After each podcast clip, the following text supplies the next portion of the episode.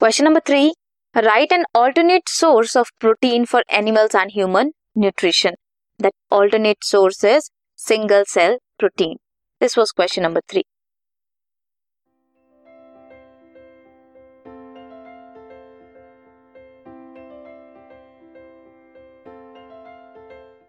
This podcast is brought you by Hubhopper Shiksha Abhiyan अगर आपको ये पॉडकास्ट पसंद आया तो प्लीज़ लाइक शेयर और सब्सक्राइब करें और वीडियो क्लासेस के लिए शिक्षा अभियान के यूट्यूब चैनल पर जाएँ।